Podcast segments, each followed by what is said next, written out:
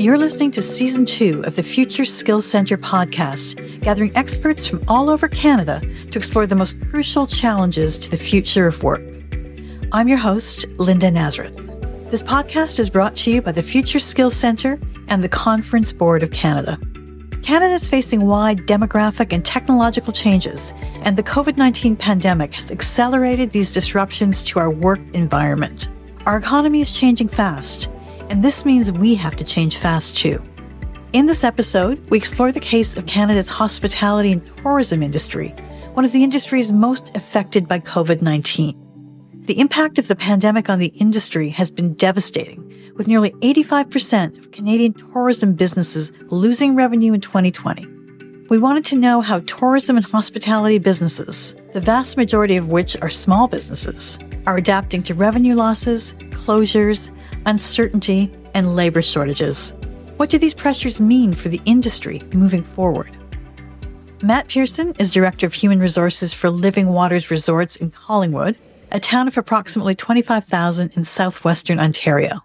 The Four Season Resort near Georgian Bay has two hotels, several restaurants, a golf course, and spa, with a big part of their business being timeshare and fractional timeshare. He told us about this business's experience facing the pandemic. So we are Collingwood's largest employer. We are just over 500 employees.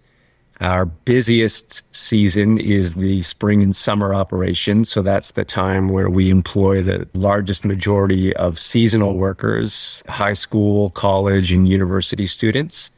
I think pre COVID, a lot of resorts were, were faced with the, the, similar challenge of trying to find enough staff to support lodging operations, so specifically housekeeping, and again, food and beverage operations, specifically kitchen and server positions. And obviously, the pandemic, like all businesses within the hospitality and tourism industry, has really hit us hard. Our hardest hit area, without a doubt, has been food and beverage. They have been placed on temporary layoffs. They've been called back. They've been placed on temporary layoffs and they've been called back. And what we've seen is we've seen each time fewer and fewer employees returning. And it's not anything that they have against an employer as an example. It's just trying to find an industry where they're going to be able to have a more predictable income. We've had two individuals that have moved into the healthcare profession. When the pandemic first hit, our first shutdown came and went.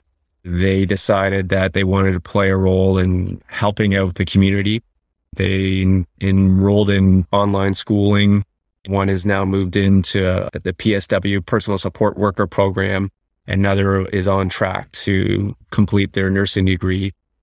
The labor shortages and job transitions that Matt describes are not limited to his business or his community. It's all across Canada. We spoke to experts from two provinces. Adam Morrison is the president and CEO of the Ontario Tourism and Education Council, OTEC, an organization that focuses on training, labor market development, and workforce strategy. Krista Bax heads British Columbia's tourism and hospitality industry's human resources and health and safety organization, Go2HR. Let's start with what was going on immediately prior to the pandemic and the industry's initial responses to COVID's impacts. Here's Adam. In the years leading up to the pandemic, we were experiencing year over year growth. Markets like Toronto and Vancouver and, and others were breaking records each year. And with that came, well, what we thought were some of the most crippling labor shortages and some of the most concerning forecasts in terms of the availability of skills and, and labor that we'd ever seen. The first eight to 10 months were carnage. We watched the number of affected workers climb so quickly. Our industry represents roughly 10% of the total workforce in Canada. And it's the industry where 30% of Canadians get their first job. And so it's big and, and it's important to the economy. And yet it is predominantly small and mid-sized businesses, organizations of five to 10 employees and spread out across huge geographies in rural and remote communities, as well as urban centers. And so it's really tough to build resilience and consistency in our capacity across a industry network like that. The story has been similar across Canada. Krista tells us that there were regional differences in impact too in her province of British Columbia. Communities such as Vancouver and Victoria really suffered when the cruise ship visitors they relied on stopped arriving. Other areas, though, that had opportunities for outdoor recreation did well with domestic tourism. In these early days of the pandemic, Krista notes that businesses in BC needed human resources skills and support for employers to know how to keep their staff safe, how to handle mass layoffs during closures, and how to manage sick days. Another part of Go2HR's work was to provide on-demand training resources that businesses could use to equip their staff, who were disproportionately young people, women, and newcomers, to cope with the changes and new demands that COVID-19 introduced. I think over the last three years, what we can say is that we have been identifying the skill and the competency gaps in training and trying to adjust. And so, on the health and safety topic, one of the pieces that we've developed is the Be Safe program, which is BC Safety Assurance for Everyone. And this was a program to ensure that there was foundational knowledge around COVID 19 protocols and the workplace and keeping not only workers, but guests and community safe. That's something that we developed on behalf of industry. And this was really important to give all businesses, regardless of size, accessible turnkey training that they could deliver to their workers our goal on this program is as we all hope we put the pandemic behind us, we're going to be able to position this as a long standing onboarding health and safety program for all tourism and hospitality workers. It did include some training around conflict management, some scenarios about what to do when you encounter a guest that is not in compliance with the public health orders that are out there. The pandemic has taken a huge toll on the mental health of all Canadians and particularly tourism and hospitality workers. And uh, it's not only the workers that have experienced the challenges, but employers have also been under immense stress. And to address this growing issue and to try and provide some supports to businesses and workers, we've partnered with the Mental Health Association here in BC to do a, a, number of different things. We're trying to create more awareness of the resources at the Canadian Mental Health Association here in BC. The challenge that I see on the training front right now with employers is that they're tapped out. Because of the worker shortage that's there, every additional hour is important in the day. You hear of owners that are doing kitchen prep for their restaurants because they just don't have the staff. They're working under reduced hours, reduced days, reduced menus. And so when you're trying to encourage and add on training, it's a nice to have. It's a luxury at this point. In other parts of the country, there are similar needs for this type of training. For example, in Manitoba, in addition to continuing to provide standard training for thousands of workers, the Tourism Education Council introduced a course called Clean It Right that teaches enhanced facility cleaning and has also been delivered in eight other provinces and territories. They also led a handling difficult situations course that helps workers learn to cope with conflict around enforcement of mask and vaccine mandates. Knowing that many workers have moved on and that COVID 19 and the associated uncertainties remain a part of our lives, how are businesses planning to fill these labor shortages and train and retain these individuals? Matt talked to us about how his business is managing this. Our compensation strategy is where we've started. It's been the priority to reevaluate what we're paying positions to ensure that we're competitive in the market, trying to offer the right base pay We've tried things like signing bonuses, end of season bonuses. We've tried to get creative with perks and privileges that we offer as part of our typical employment package. So compensation has been a real focus and we've partnered with other resorts in the area to try to be more transparent in terms of what we're paying position versus position. Again, there's some collaboration in our local area. Nobody wants to lead the market, but again, we're just trying to determine what is fair value. We focus in on our youth population, so from high school up through to first few years of college or university. We've really redeveloped our co-op education type programs and partnerships. So what we've tried to do is bringing people to work in a specific area we're committed to expanding the different roles and responsibilities that they might hold during the course of that four month or six month or eight month co op position. We offer a lot of internal and external training opportunities. So, as an example, soft skills, leadership skills. So, for that young aspiring worker that wants to move in down the road into a leadership position, we do try to offer some training in those areas. This is happening elsewhere too. Adam told us that he sees businesses changing to stay competitive, offering new signing bonuses and other perks in their compensation packages. And it isn't just about the money. Adam thinks we'll see more effort put into employee development, training programs, and mentorship. It could mean that more employers bring on workers with lower skills and work to bring them up to speed. It could also mean appealing to values that matter to potential employees, making it the type of workplace they want to be in. We've seen a lot of businesses that are taking on workers and hiring workers that have probably less experience and less skill that they were probably hiring for three years ago. They're willing to invest in bringing this person on, having a bit more supervision, mentorship to get them up to the level that they need them to do the work that they need them to do. And so, even the, the large employers or the employers of choice that usually recruitment and retention wasn't an issue, they're not seeing the number of resumes. They're not seeing the number of qualified candidates to pick from.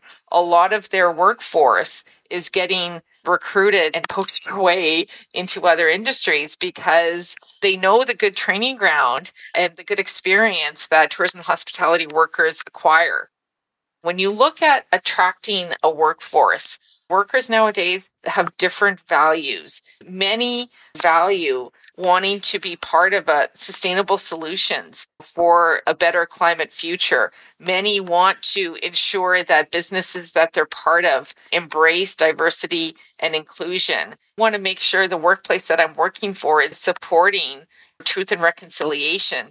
And what are they doing around that? They want to make sure that they're going to be in a safe workplace. And those weren't pieces that we necessarily communicated about five years ago in terms of why you would join tourism and hospitality. It, there's not just one value.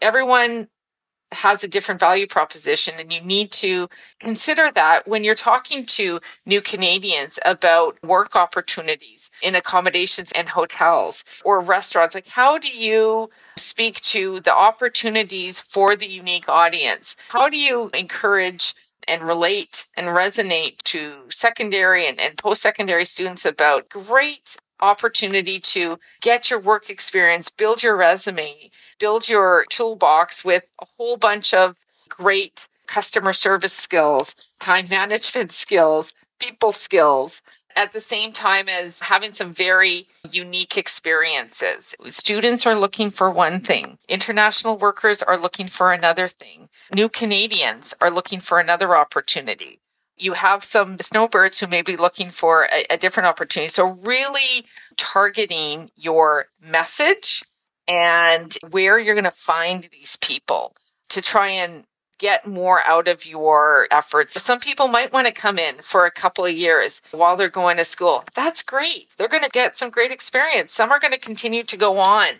It's not realistic to think that you're trying to convince everyone to start a career and stay in a career for the long term. That's just not how things work nowadays. We know that many tourism and hospitality enterprises are small businesses. They don't always have the capacity to develop their own training or the money to invest for employees to do training on work time instead of their regular work duties. They may not have HR departments for recruitment or staff development initiatives. Adam speaks about one initiative that seeks to band together to work with each other and with education and employment services to pool resources to perform some of these functions. One of the lessons that we learned very quickly is we have to scale new solutions that can link businesses to supports with consistency. Prior to the pandemic, we had been developing the Tourism Skills Net Alliance, which is a coalition of industry organizations on both the employer side, the industry side of the equation, as well as on the um, supply side, so the education and employment ecosystem. Essentially, this model brings together all of the relevant stakeholders within the province. It's operating in 20 destinations in Ontario. And there's roughly 280 organizations formally partnered within the alliance. And what they do is they share resources, they agree on the priorities for the industry on an annual basis. And that helps to direct investments into employment, training, and preparation. They share a common communications model and common data points so that they can speak with consistency. And they operate in a series of industry clusters in each destination that share resources and best practices across the network. It's been a successful model. The momentum behind it has been phenomenal. But again, it was proven to be insufficient in the face of the kind of disruption that we saw during the pandemic. So some of the first things that we did to respond included working with the Future Skills Center to just really do an analysis. What are our gaps? What would we need to invest in to ensure that we could withstand another disruption of this kind? And so some of those things were technology to connect the various nodes in that network and ensure that we had visibility and consistency in the type of service that we were providing to displaced workers. And then shortly thereafter, to those workers trying to return to the industry. The next was certainly data and working with the conference board and Future Skills Center to develop much more real time local data points that businesses could use to plan. I've never heard small businesses so hungry for any form of data and forecasting that they could get their hands on. The conference board had long been working with tourism and hospitality and supporting the national labor market forecasting model, which is a five year projection. We began working with them and leveraging a web scrape data set that OTEC has access to and really extending that model to the local level. And so for the first time through this pandemic, we've been able to start offering five year economic and, and labor market forecasts to very small markets. And we can update those five year forecasts quarterly. And there's a lot of optimism among small businesses that they're going to be able to leverage much more relevant data going forward as they plan their recovery. The third was support for businesses. With many of these businesses being five to 10 employees, there isn't an HR department per se. The budget for consultants to dig into the P&L and study the markets and plan those investments, it's not there. So we worked with the University of Guelph's Lang School of Business and developed some business redesign tools that would enable them to do a self assessment of their operations and decide on key adjustments in their business model to respond to the changing market. And finally, it was a matter of really starting to combine these tools, combine these new resources that we developed in the first year in 2020 into a playbook that we could offer more broadly. And so in 2021, we began scaling the Tourism and Hospitality Emergency Recovery Project with our national industry partners, including Restaurants Canada, Tourism Industry Association of Canada, as well as our provincial partners like the Tourism Industry Association of Ontario, Ontario Restaurants Hotel and Motel Association, and corporate partners like Marriott. While working together, we began scaling these resources, scaling a communications plan to invite people back to the industry, and to start working with industry clusters outside of Ontario to provide this playbook and, and understand where their gaps lay so that we could collectively strengthen the industry in advance of any future disruptions. The hospitality and tourism industry is all about people. It needs customers to stay in hotels and eat at restaurants, and workers to provide these services and keep facilities running. With the workforce being such a big part of the hospitality and tourism industry, the COVID 19 pandemic has caused huge disruptions. With continuing uncertainty and less staff there to do the work, industry leaders see an increasing need to think differently about how they can address challenges, attract and retain workers, and make their business a place where people want to work. These workforce strategies can help businesses adapt to future economic shocks. Particularly if labor shortages spur businesses to hire individuals with less experience, the hospitality and tourism sector is becoming a growing training ground for skills development. Whether it's a teenager looking for their first job or a newcomer to Canada looking for Canadian work experience, workers in this industry can develop valuable transferable skills such as active listening, negotiation, and time management.